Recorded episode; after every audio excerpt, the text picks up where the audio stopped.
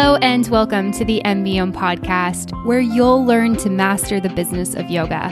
MBOM is a proud part of the Wander Barn Podcast Network, and I'm your host, Amanda Kingsmith. I'm a 500 hour registered yoga teacher, a yoga business coach, and a total business geek. Here at MBOM, you'll learn everything you need to know to create a sustainable yoga business by learning from myself and guests from around the world about how they built their yoga businesses and about how you too can become a successful yoga teacher, studio owner, and much more. All right, let's dive in.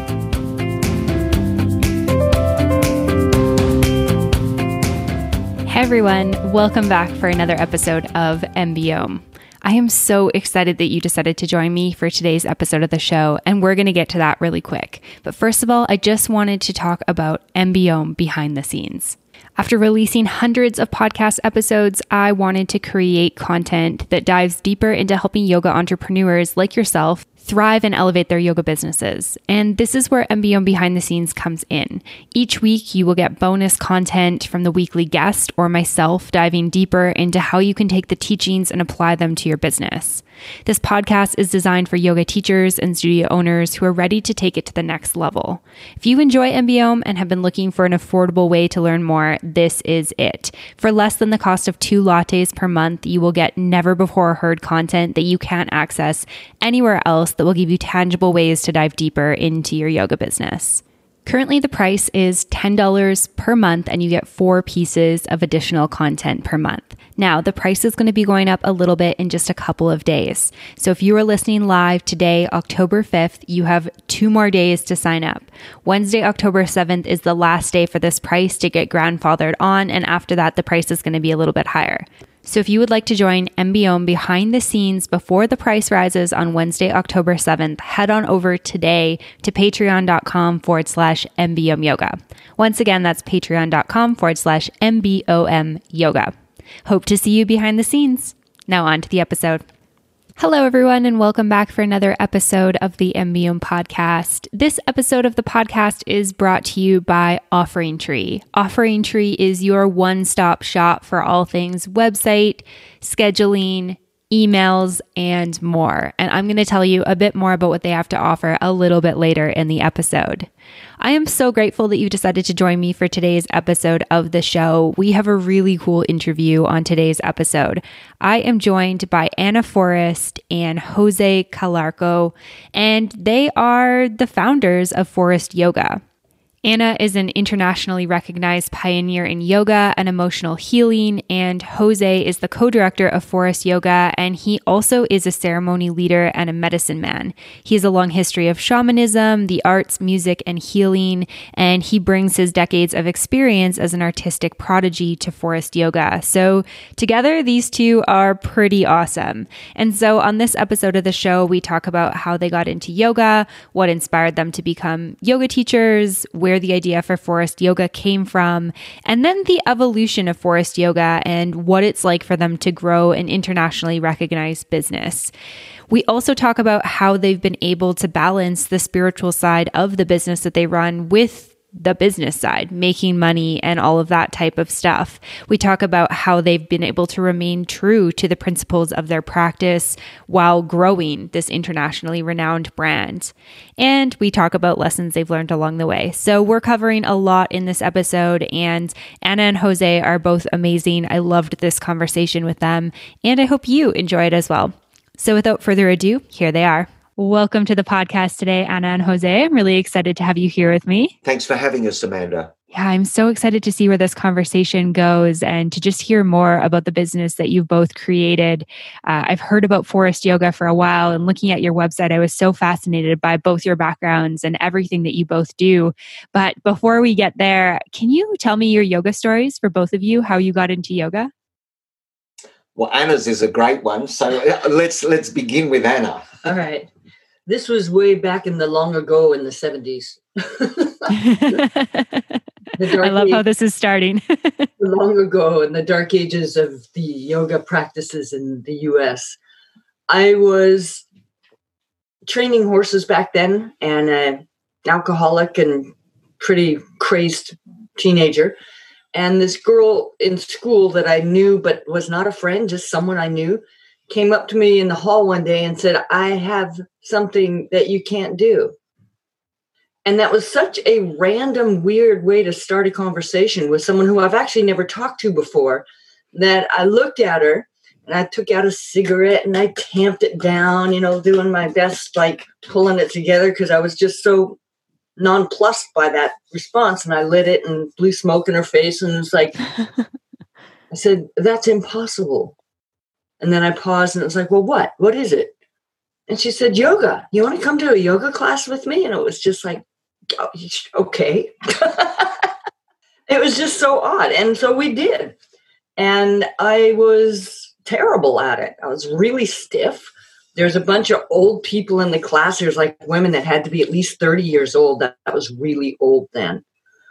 And, you know, I just was intrigued, but also discouraged and annoyed. And then I thought it was just so strange that everybody laid down at the end. Mm. I just couldn't deal with that one at all. That was probably the hardest thing out of the whole class was laying down with a group of strangers. It's like, no, I can't do that. So I just sat up and stared at them. And that was my first yoga class. And that woman who, that girl, who I didn't really have many conversations with after, I still remember her name because that moment was a turning point for me. And in retrospect, I see it as an intervention from the sacred ones to save my life. Yeah, and of course, the story continues there for Anna for another 40 years after that. yeah. But in my situation, I was involved in the arts and Aboriginal culture and Indigenous ceremonies, and I was touring the world constantly uh, as an artist and a director. And I needed to get fit uh, somehow. Like I would uh, always come back to Sydney feeling like I was a mess. And I remember I started meditation and I walked past the Bikram Yoga Center and I thought, hmm, I wonder what that is. So, out of curiosity, I took a class and uh, I loved the sweat. I remember I just felt so good after having a sweat. So then for a number of years, I became a Bikram yoga yogi.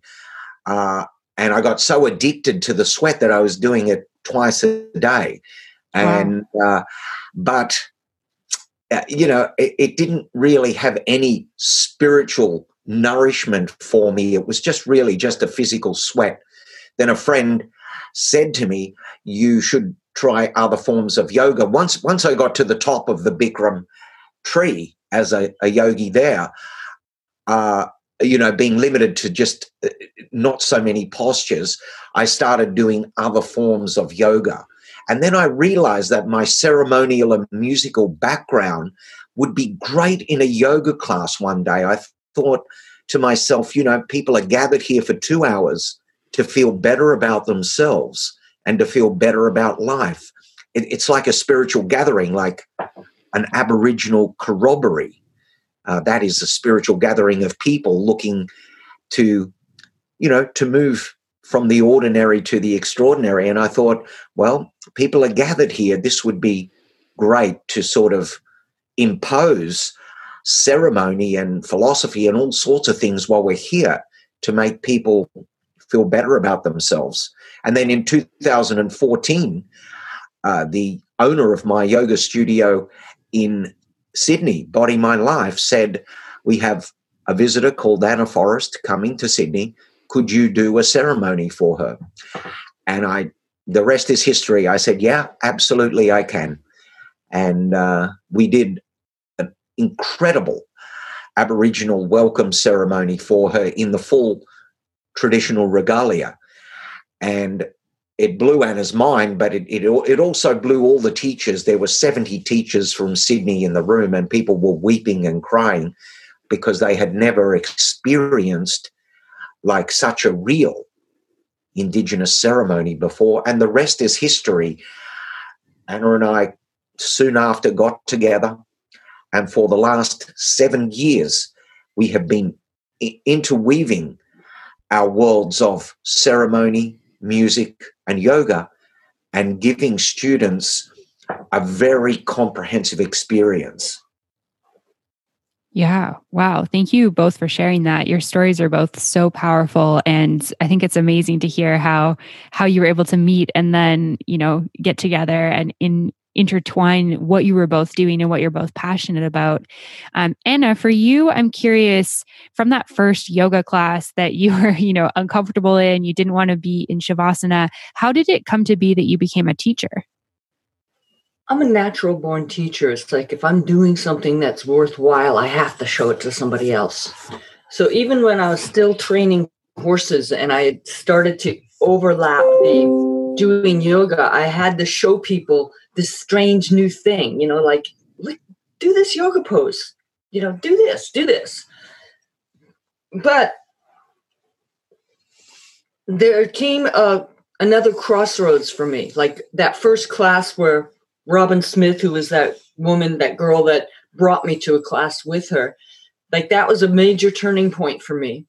Another turning point is when I chose to go live out in the desert because I had a job offer to train horses as the head trainer, as the only trainer, it turned out. And that was a really big opportunity that ended up in not being what I thought it was. And so I had a huge realization when I was there, when I was realizing that this this thing in the desert, the training of the horses, wasn't working.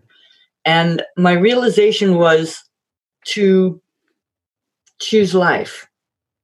That was really big. No matter what, choose life. And I started out on a vision quest to find out what does that mean in all the myriad of ways that previously I was choosing death you know, whether it was with my addictions or all the ways that I would dim my life force. So that was a really huge thing that came out of my year and a half or whatever it was that I lived in the desert. Choose life. The other thing that came up that was a life changer for me was recognizing from yeah, from different animals that I worked with the horses, dogs, cats, sometimes snakes. I mean, I, I worked with whatever birds I realized like the many of the animals came to me pretty insane or hurt, and usually it was from human ignorance or viciousness. And I realized that I wanted to make a bigger difference in the world because the animals were who I actually loved to the degree that I could love at that point. And if I was going to make a difference in this world, I needed to work with the humans because they were the ones that actually were creating the problems. And then it just seemed to flow really effortlessly of like here was this residential teacher training in Mexico. And I thought if I can live through a month without alcohol, cigarettes, my drugs, the, all of my horrible habits, and be a vegetarian, this is my my jump into life.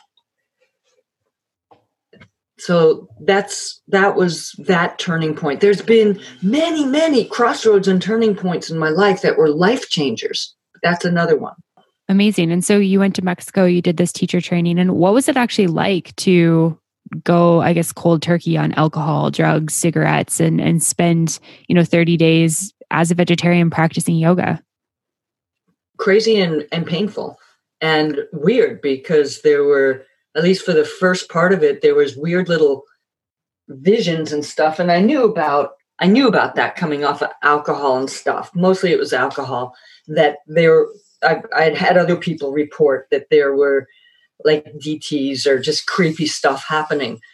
And one of the ways that I actually built my self respect would be like during a lecture or something. And, you know, I, I, I don't know what was being lectured on in that training because I was in my own little world. I'd lock myself into Lotus and watch like vines with thorns wrapping around my arms and, and weird shit happening while I was just sitting there. And so to me, to do, to be able to have the strength to just sit there instead of reacting to whatever I thought the the uh, vision was was one of the ways that I started to build self respect.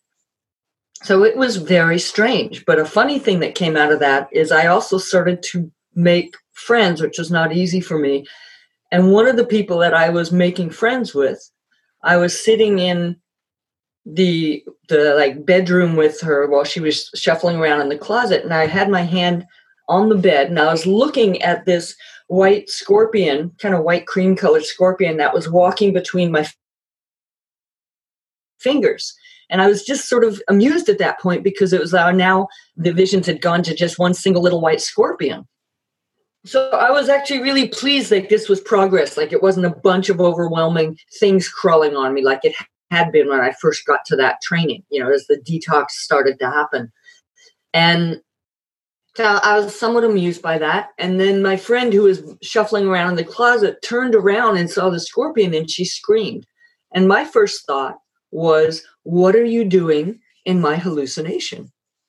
Because I didn't realize the scorpion was real because it was so hard for me to know the difference. Yeah, wow. But it was real. and so that, that was a funny point there too. Yeah, that's so scary to think about. Um, but obviously, you know, nothing bad happened out of that, and and that's no. an, definitely an interesting point to turn to. And so, I, I'm I'm curious. I want to get us to the point where you know you guys meet along this journey. So, Anna, you get out of this training, and how did you build Forrest Yoga? How did you go from being you know mm. this person going through this big transition to you know building this internationally recognized business? Well, after that training, I went to the yoga center that sponsored it, and I knew that they were really low on staff, and I had nowhere to go. I was really poor. I had no money. I had nowhere to go. I had very little. And I just went and I said, I know you guys are low on staff. I'd be happy to teach some classes for room and board. And that's, I moved into the yoga center. So that was 1975. That's After, amazing. And so, oh, sorry, go ahead. Well, I, I was teaching there. I sh- started to assist in the teacher trainings, then moved into co teaching them, and wasn't getting the healing I personally needed. It wasn't in the yoga. And so when I left that organization after being with them for a long time, relatively long, around 1981 or 82, I left and began studying. Well, I was studying beforehand, but I was studying the Native American ways and ceremonial ways and the medicine ways. And I moved up to a reservation and was living with a Cherokee medicine man and started learning ceremony. And that actually gave me the tools in ceremony to vision quest for my own spirit because I just assumed my spirit was shattered and dead. And I actually connected and started reclaiming parts of my spirit. Then at a certain point it there was these this dichotomy inside of me. There was the yoga teacher and there was the person walking the red road, the person that involved in the ceremony. And I had to bring them together because it didn't feel right otherwise. And so that became a whole different way of working is how to bring the vision quest, the ceremony, the connection to nature, the connection to the great mystery, bring that into an experience people could have on the mat. And that was a huge mending because it was actually ripping me apart is these two separate lives and that was a that was a big part of how Forrest yoga formed. I was already creating poses that i was not finding in the yoga systems that i investigated because of my own deep injuries. I had a lot of injuries from being born crippled to many injuries from the horse world. And i had to make poses that would directly get into the area that was atrophied or scarred or twisted or whatever it was. So the birthplace of Forrest yoga came from injury, came from questing for my own spirit, came from ceremony and needing to marry these things. Came from yeah. the connection to nature. That's really important. You know, not being like so many of the yoga teachings were about cutting off your senses and yet, where I came to life was regaining my senses, regaining myself, and connecting in a beauty way with nature, connecting with the animals, connecting with the stars and the skies. That was absolutely a part of me coming to life. Yeah, that's really beautiful to hear. So thank you for sharing that. And it, to me, as I listen to that, it really sounds like your journey was, and, and, you know, creating Forrest yoga was really about your own discovery and figuring out, you know, what you needed and then translating that into the teachings that you were offering other students. Yes, it's part of it. It's like I would only teach what worked for me, but I also had to create things that worked for students that had problems that I didn't know anything about. And mm-hmm. so my approach was, and my what I would say to those students is, let's find out about this together. Let's quest for what works together. And that's one of the bottom lines is like we we do what works. Yeah. Yeah, absolutely. That definitely makes sense. And so, as you, I guess, continued to grow Forrest Yoga, what took you to Australia to that trip that where you met Jose? Hmm. Well, there's two different answers on that. One is a workshop and a book tour. I always wanted to go to Australia, and then finally I got an invitation that I could follow up on. And I just gotten my book published, Fierce, Fierce Medicine. And so I was going to do a workshop and a training and a book reading and book signing and promotion. So that's the the straight up business answer. The other answer is I had sat in ceremony with a friend of mine at the foot of the mountains in California and did a calling ceremony and did prayers. And my prayers were to connect to the Aboriginal people in Australia, the Indigenous people, to connect to Uluru, because I'd been dreaming about that big red rock in the middle of red soil for most of my life and didn't even know it existed until I had found out, like in at that point about four years before I went to Australia. I found out it was a real place. I thought it was just a place in my dreaming. And then the really big one that took a lot of courage was doing my prayers over my pipe and talking to the sacred ones, going, Okay, sacred ones, I'm looking for my life partner now. I'm, I'm mm-hmm. feeling brave enough to ask for this. But he needs to have his own connection to ceremony. He needs to have respect for the indigenous people. He needs to love yoga needs to respect my work. I had this whole list. It's like sacred ones. I need a person that is strong in himself. No more broken people as, my, as, my, lover. And the ceremony ended with like a very specific response. So it's like, okay, I feel like I've been heard. And when when I went to Australia, I was only there for a few days before we met before we did the I did the book reading, and that's what we met at. And what happened is so funny is I was going up the elevator with my assistants, getting in the elevator to go up to Body Mind Life, the yoga center we were presenting at, and this guy ran into the elevator, and the one of my assistants held the door for him, and he looked at us, and he looked at me, and he said, "Are you Anna Forrest?" and she said, sometimes. And uh, being an Australian, I thought, ah, oh, okay, we got a smart ass on our hands. And then she said, uh, who are you? And just as the elevator door opened, I said, you're going to find out. And made a great exit. I just thought, oh, yeah, showman. Yeah.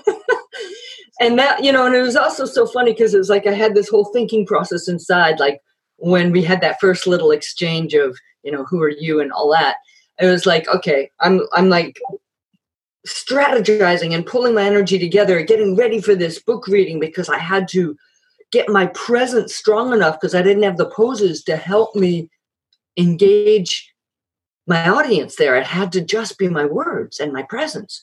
And so you know i was busy strategizing that and thinking i don't have time for a sparkling man you know i'm, I'm busy here. I'm like working my strategy. Mm-hmm. and then right when we were about ready to start the reading, Phil, who's the owner of Body Mind Life, said, "Wait, wait, wait, wait. We we have something something coming up." And it was like, "What?" you know, and he said, "We have we have a, a show for you." And it's like, "What? Like a warm up band? What are you talking about? I've got I'm on a time schedule here. I'm supposed to. and I was like, yeah, yeah, okay, Phil. And so I pulled over to the side and I heard this racket going on, like this clacking and this like deep moaning. And I was like, what is that? And then all of a sudden, these Aboriginal people come through the door and they're playing a didgeridoo I had never heard before and hitting these sticks together, which were really loud in this enclosed room. And these guys and a woman walk in and they're wearing what is apparently traditional clothes, traditional ceremonial clothes, and they had paint on. And then the guy from the elevator follows them in. And it's just like, my internal response was sort of awestruck, but it was also, oh my fucking gods, this is my ceremony. And when I said that internally, I heard the sacred ones laughing because I didn't know how much of my ceremony it was. It was all of it. There was my beloved. I didn't know that. There's the Aboriginal people, and they did a ceremony for me because I wanted to connect to them in ceremony. And then later on that year, Jose and I went to Uluru. It was all of my prayers right then in that room. Wow. That's so, amazing. Yeah. Thank so we went through that. the checklist of Anna's uh, Anna's hopes and aspirations. I was able to uh, tick all the criteria required for the partnership.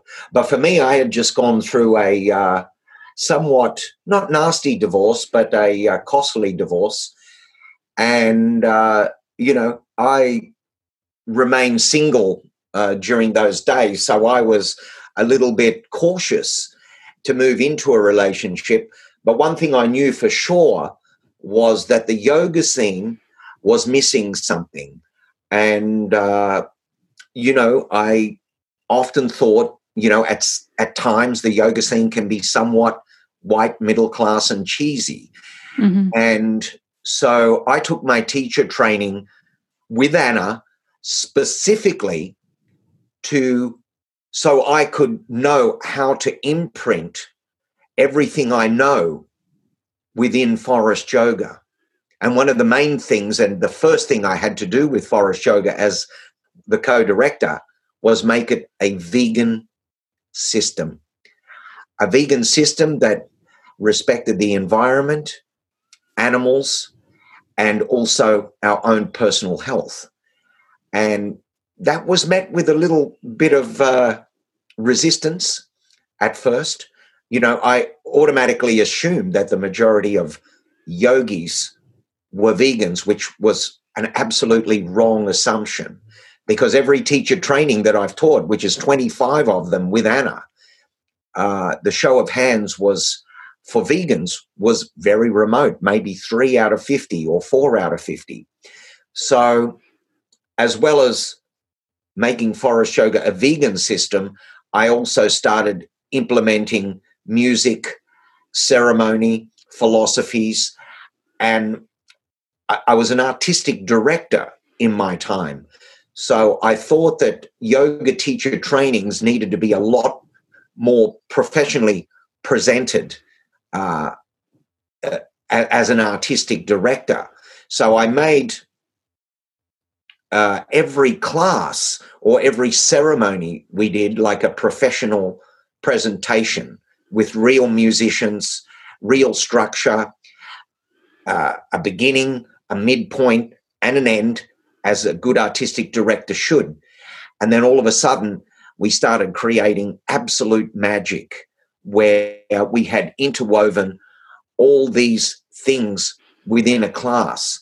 Uh, and then we took, so far, Anna and I have taken our du- duo, uh, our, our act, our yoga show to over 25 countries and 150 cities around the world. But this is what I was doing before I met Anna with my Descendance Aboriginal dance company, we had already been to almost 50 countries and performed at the world's biggest events wow. Olympic Games, World Cup soccer, uh, biggest of world's biggest events. So when I started easing off the touring, I thought, oh, now I can stay home and write a book and write a couple of music albums.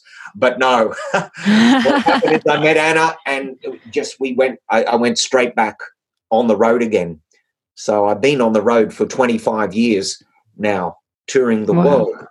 So, uh, yeah, what Anna and I do together is is a real, it, it, it's real beauty, incorporating all these things, my lifelong experiences within Ana's lifelong experiences, and together, it's it's absolutely pure magic. The teacher trainings, uh, or the workshops, we make sure we address all four points of the human psyche. We move the body, we still the mind, we express the emotions, and we nurture the spirit.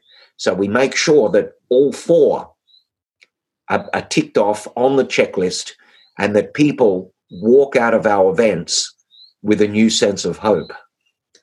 Because we teach with an intent for every class, so the intent could be something really simple like connect to a place in your back that needs healing. This is a heal your back class. And then throughout the series of poses, one, the poses are designed to bring healing to the back, but two, it's bringing that mental awareness and the breath to an area and helping unwind the the whole drama and trauma that's locked into and archived into the cell tissue, getting that to release. So that's what I learned also from the the medicine ways, the Native American medicine ways, is to vision quest for healing and vision quest for what is your purpose in being alive. And so we bring that in too. One of the things that I was starting to explore right before I met Jose, and it was like my big secret, was I was starting to use Bhramari and my medicine song and music in, in general, like really specific music actually, mm-hmm. to be able to penetrate into an area in the body that was having problems or sick or whatever it was and start to unravel the ball of dissonance in there. Like when an area is sick, it has a really strange energy, what I call dissonance. And when Jose and I were first getting together and we were telling each other secrets, I was like telling him this precious thing I was discovering. You know like sometimes i would sing into some area on someone's body and it would make a difference. And he looked at me funny and he said my people have been singing into the bones for 40,000 years. Mm-hmm. and i thought oh boy we need to talk about this and so that's one of the great beauties that jose brings i mean a lot of the music he brings is his own his own realizations that he had in the dream time and brought forth with the voice of music and a lot of what he brings is also from the Aboriginal people, the indigenous songs and dances from the tribes that he has permission to carry. And it's just been amazing because we're using music in this wonderful, exciting, skillful way that is ancient and in the process of discovery right now, both. Yeah, yeah, this is uh, really amazing to hear. And one of the things that really inspires me with what you both have created is that you you've been able to create you know a sex, successful business where you're traveling around and you're you know teaching people and and building an audience. Yet as i hear you talk it's so clear to me that you both have remained true to your teachings and to what you believe in. And this isn't always an easy thing to do.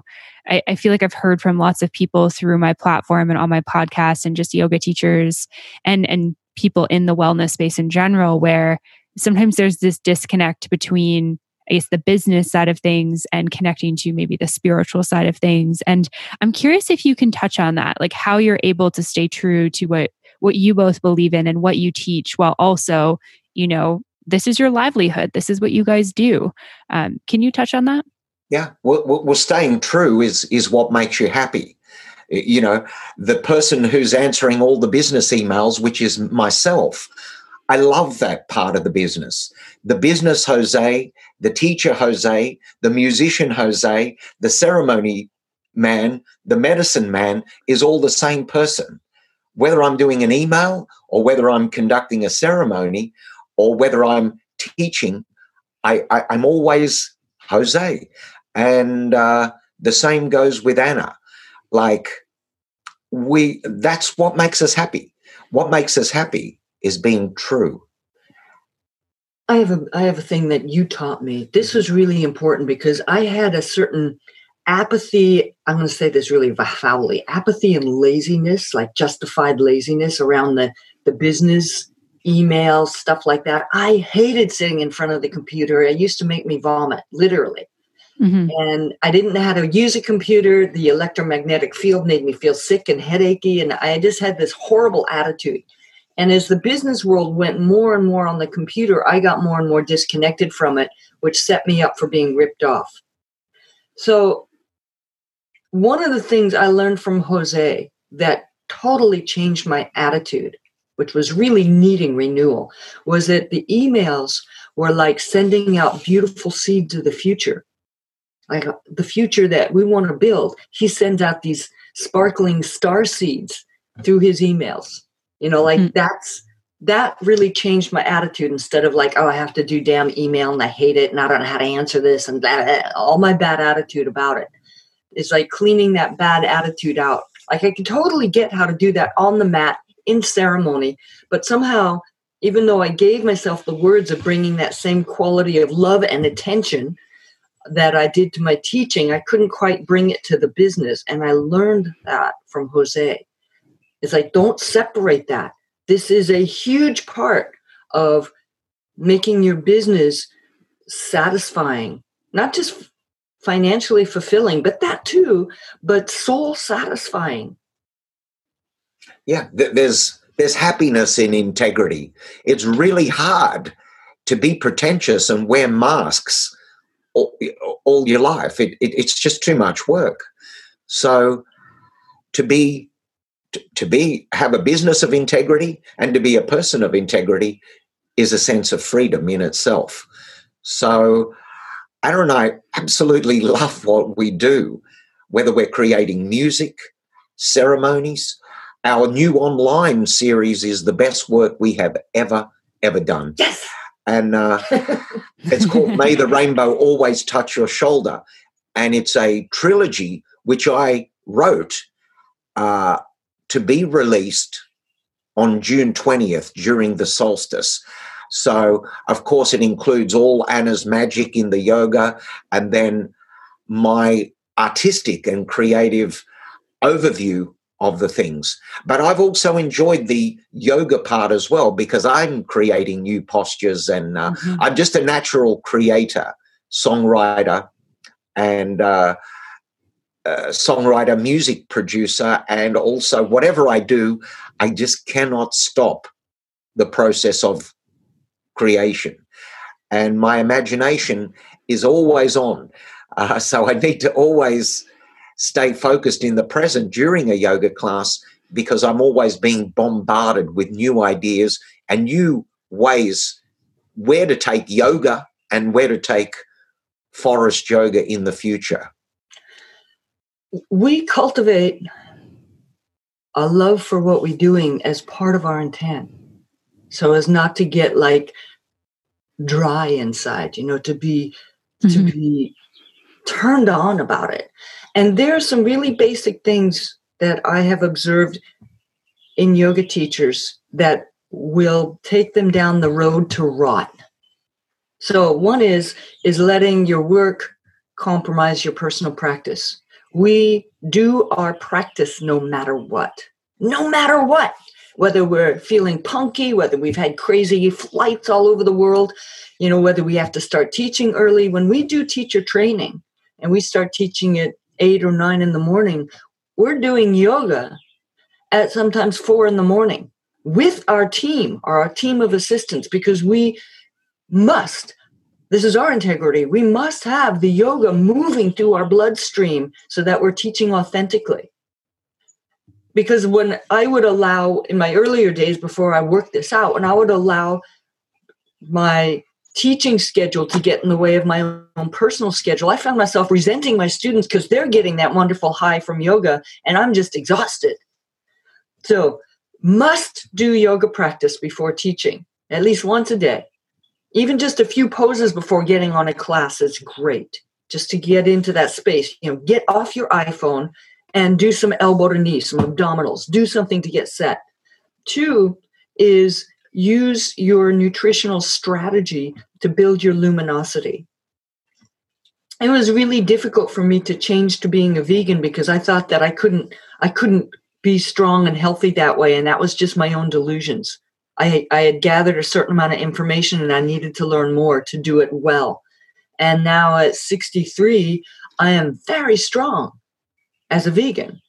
And so people who think like, oh, I can't do that because because it's like you need to research more. You can do this. You will thrive this way.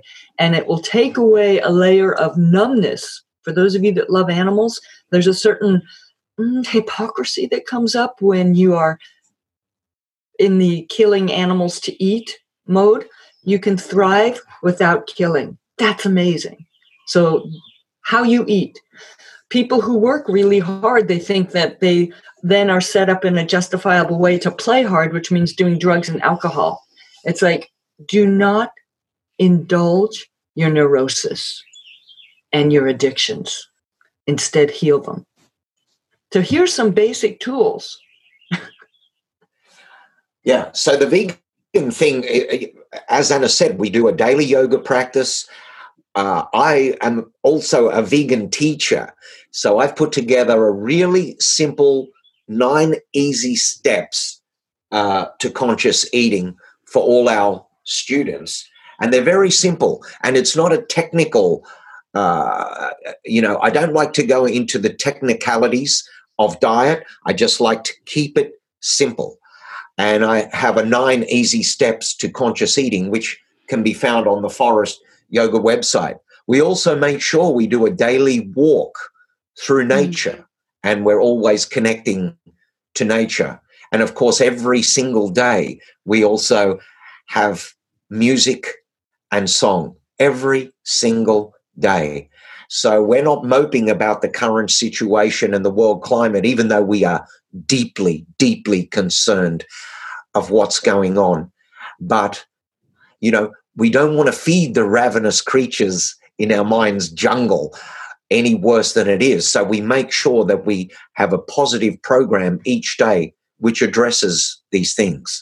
One of the things that I learned in working with myself and my my overwhelm tendencies is to when I'm feeling overwhelmed and then it crashes into despair and anxiety and all that is like to back up get my feet active, start breathing deeply, and then to ask this really powerful question is like if I'm looking at the world situation and it's breaking my heart and it just seems so overwhelming and that there's nothing I can do, really bad place to try to make decisions from, is mm-hmm. like renew myself with my breath or even yeah just starting with the breath and then ask the question well what what part of this can I do? So in this lockdown, and there's people who are now starving, and there's 40 million people who have lost their jobs, and people's businesses are closing, and it's like this planetary, mm-hmm. human-made disaster. What can I do? Well, right now, Jose and I have created our masterpieces that are going out online this month. Mm-hmm. Jose has written 14 songs during this time. We sing out to the world sending out seeds of hope and of love and of like, hang on, my friends, hang on, because it's all changing. And work on yourself right now. While we're in lockdown, work on yourself right now and do not allow the poison to infect you. Instead, clean this poisonous mind field out. yeah. yeah. Yeah, there's so much powerful stuff in there and and thank you for those those different things that you've observed in yoga teachers Ana that's definitely, you know, very very powerful and as well as, you know, thinking of the current climate. I mean, it's been a challenging couple of months for a lot of people and I think that you know you you guys are right like tuning inwards i think is one of the best things we can do to make sure that our internal landscape is is clear and you know not full of all this kind of toxic noise that goes that, that, that's going around the internet and on social media and in the media in general like we have to get clear on you know what our internal voice is telling us and, and that sort of thing. Hey everyone. It's time for a short break from the show to talk about our sponsor offering tree If you're interested in finding all in one platform for online or in person teaching, then you should check out Offering Tree. Offering Tree set out to make creating your digital presence fun, easy, and affordable. With one account, you can create a website in minutes with email marketing tools to collect email addresses, allowing you to send newsletters and automated emails to your subscribers. It all works seamlessly together with one account and one subscription. Already have your own website?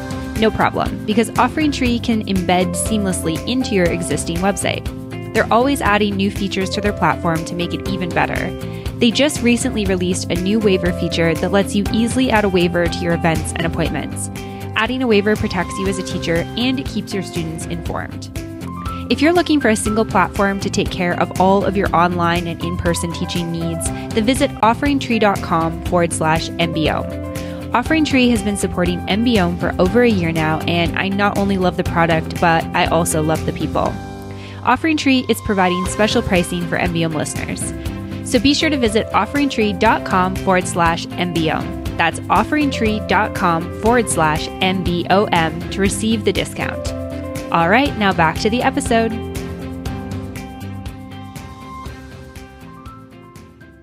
It's just really inspiring to hear about this this clearly very beautiful business that you guys have created that really stems from something that you're both deeply rooted in and very passionate about.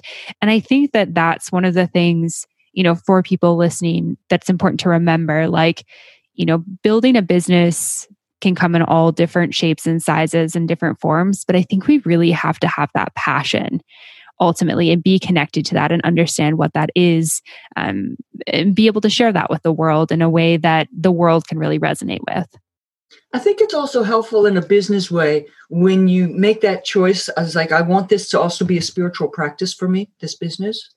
Mm-hmm. And in our business, to, to me, that's very easy, but it's because we made it that way. Is, is helping people connect to their spirit. And I all I have a spirit pledge.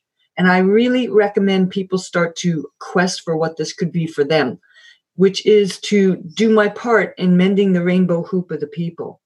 So as we're in lockdown or as we're touring or as we're doing whatever, instead of just being growly and bitchy about, oh, I got to get up at three in the morning, it's like get focused and be aware of the energy I emit and create a good energy in the world. You know, like what can I do today that can help create this mending of the hoop of the people, knowing that I am one of the people that needs mending. And so doing things that create healing or sends out an energy in the world that is beautiful. And this is really important to take the time to look for and connect to something in beauty. And I'm using beauty not in a fashion beauty sense, though that's fun too, but in a connecting to nature in a beauty way. It's a it's a it's a way of walking in the world. So, for example, in this where we live on Orcas Island, it's easy to do, but it's also challenging because we can get caught up in the interior landscape of our mind or worrying about the riots or worrying about all this stuff going on. Or I can take time to like put that aside for a little while and be aware of the deer and her spotted fawn that's bouncing through the trees and really drink that in like ah oh, i need that nourishment too. Not i think it's very important to not shut yourself off from what's going on in the world because we need to contribute to the healing of the world and the people of the world. And how to do that? Work with our own neurosis insanity and woundedness too so, in this time of solid solitude, work on your own neurosis and what needs healing for you. Yeah. And when you go, then we're when we're allowed to go back in the world, you are walking in a very different way. Yeah, yeah, that's a great point. I mean, you know, disconnecting entirely from things in the world doesn't really doesn't really help, you know, healing because things are still a reality. So it's I mean, and you can apply that to many different things in life. You could disconnect from things that are really happening because you don't want it to impact you, but I think that the reality is is that these things happen and they show up and you know, in order for us to be our highest selves, we we need to be able to look at that and say it's there but then like you said you know see the deer and be able to really tune in and, and breathe that in and make that you know the point of focus. Now i want to add another piece to that. Is like I hit overwhelm easier than Jose does. And so uh, there comes a time like with all of this stuff that's going on in our world and it's so painful.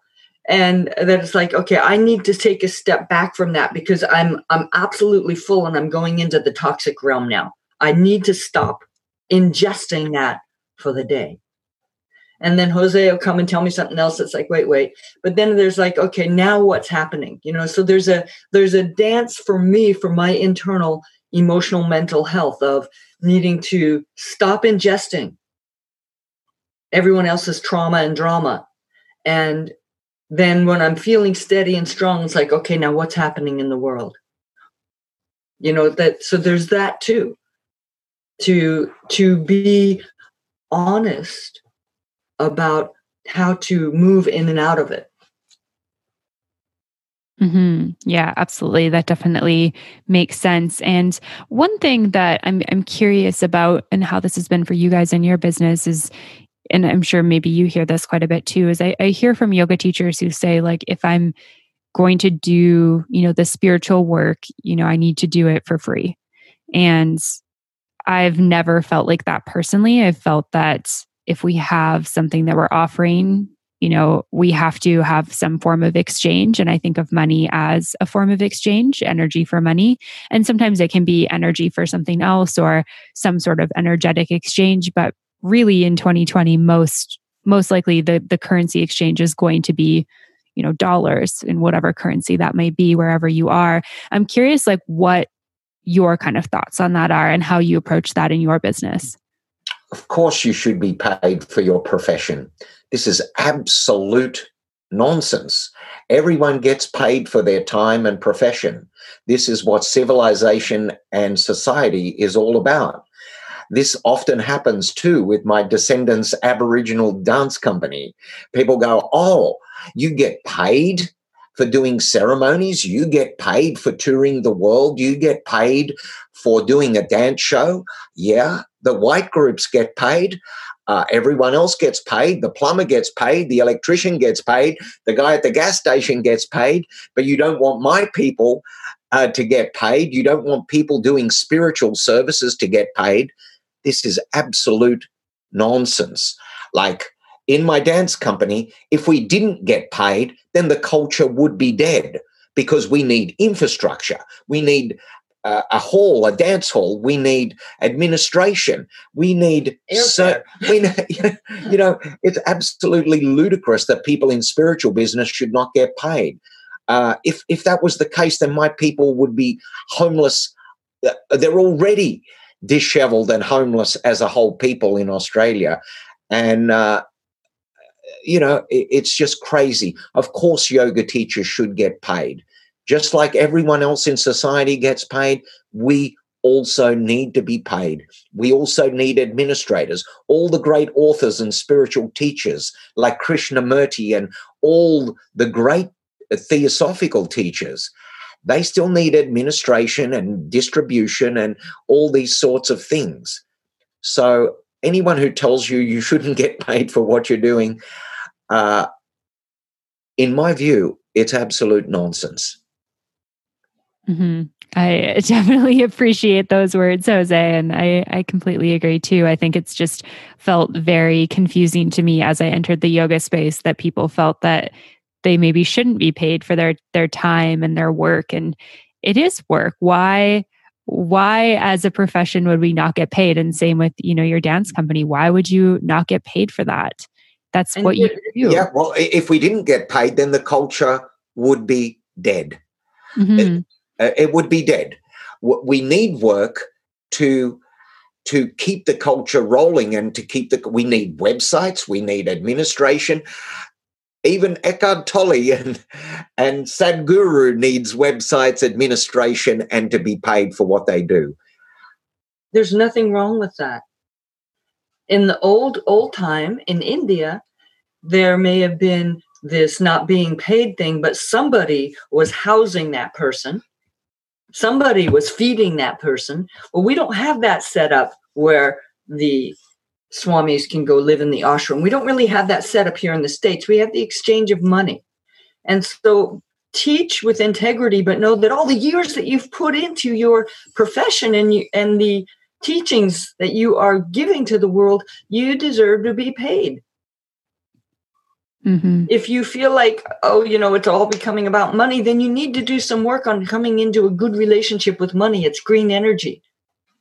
You know, and I I worked for years without charging because I I let that guilt trip get to me and someone else was making a lot of money off of me that way. But also I've done for years in many different ways in the community I taught to people that didn't have money for free I would go to organizations that could call poor people together in one way or another and provide mats and all that for them. And I would go teach to people that had no money and had no access to yoga because they're too desperate. And that's part of what I teach in the teacher training is part of in order to, to become a certified Forrest yoga teacher, you have to connect with an organization that helps people that are poor. And then they have to donate their time so that they learn also how to teach from the heart without always getting paid financially. So you, you learn both and you can bring that generosity of heart into your daily work. But we deserve to be paid. We deserve to live well. We deserve to be safe in having a house and having good food and having transportation and clothes. We deserve that or, or we can't be effective uh, living out of a tent on the streets of LA. Uh, we can be much more effective uh, the way we are right now. So, uh, as teachers, our time is valuable and we need to be paid. And we've spent, you know, speaking for us, we've spent years and years and years getting to this place of wisdom and have spent money traveling around the world and doing all these deep studies. And it's like, well, why shouldn't we for be for, able to be supported yeah. in this? For every dollar we spend, we spend two dollars back, putting back. So uh, it's very, very expensive to be in business. Mm-hmm.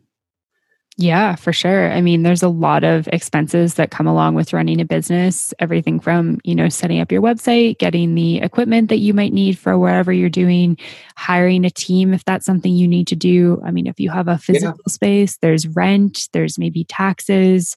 There's yeah. a lot of stuff that goes into that and I think that you know, you're you're absolutely right. Like we and I mean, this is like the the kind of foundation of it all is that there's no reason why as creators musicians yoga teachers spiritual practitioners that we we shouldn't get paid. There should always be that exchange that's happening. And i think that's something really important for you know artists and yoga teachers wellness providers to really consider.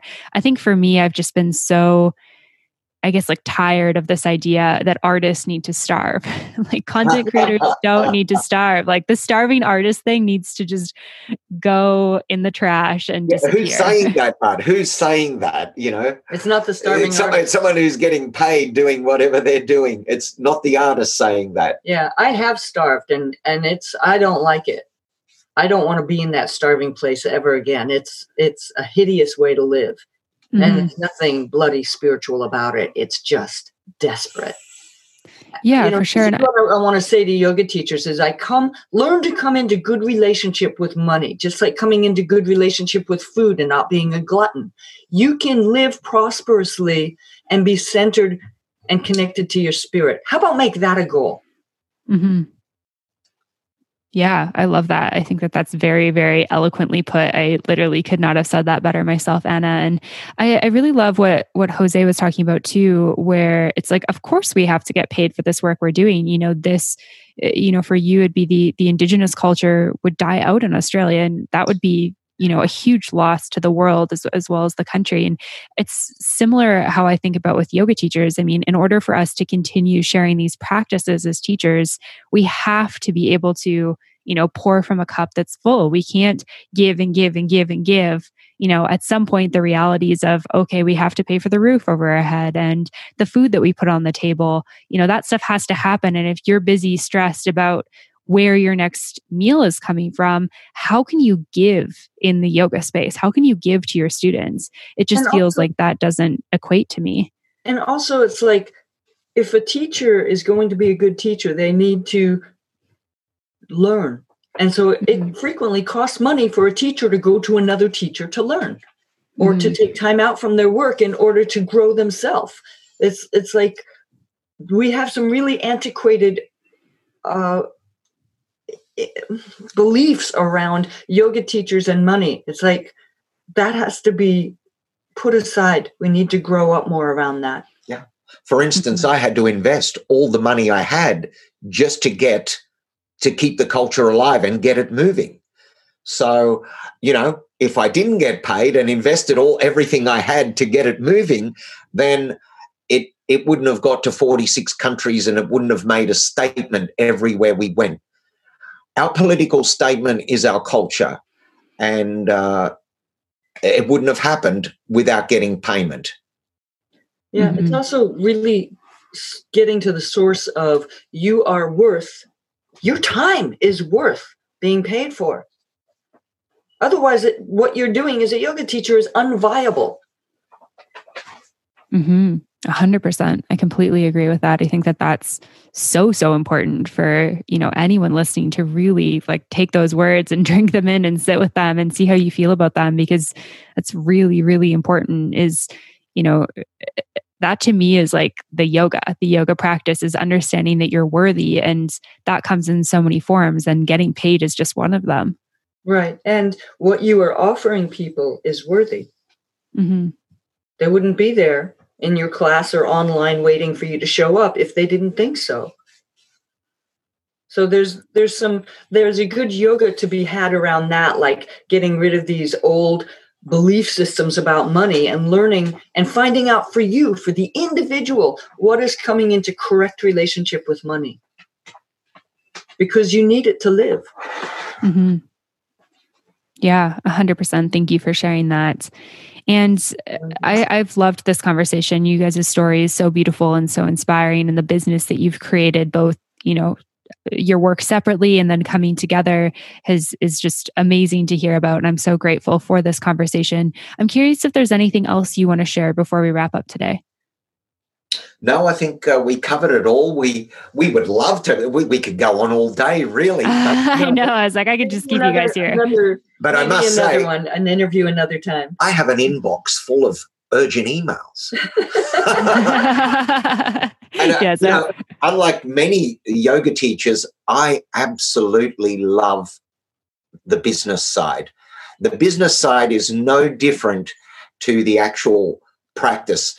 I'm always practicing yoga in emails, mm-hmm. always sending emails of hope, inspiration, and, you know, and you, making new connections. Making new connections. I absolutely love it.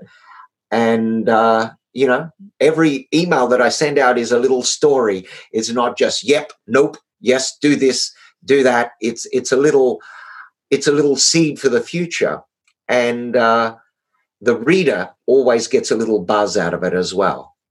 I love that. That's amazing. And I'm I'm so grateful for your time and and respect that, you know, the, the emails are calling. So if people want to learn more about you, you both, maybe check out everything that you have going on both online and offline, see if maybe in the future you'll be coming to a city near them. Uh, where can they go to find all of that? forrestyoga.com.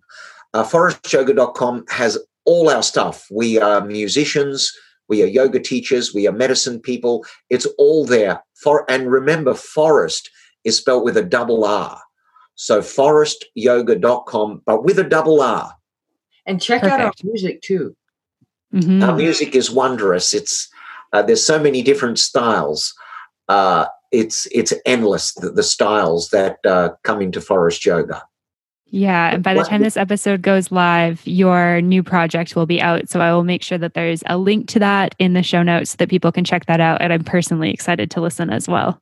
Uh, thank you guys so much for your time today. This was an absolute pleasure. Thank you, Amanda. Thank you, Amanda. Have a great day. Thank you so much for tuning in for this episode of the podcast. To find links, notes, resources, and everything mentioned in today and all episodes of the show, you can head on over to mbyomeyoga.com. You can find the podcast and myself on Facebook and social media at Mastering the Business of Yoga.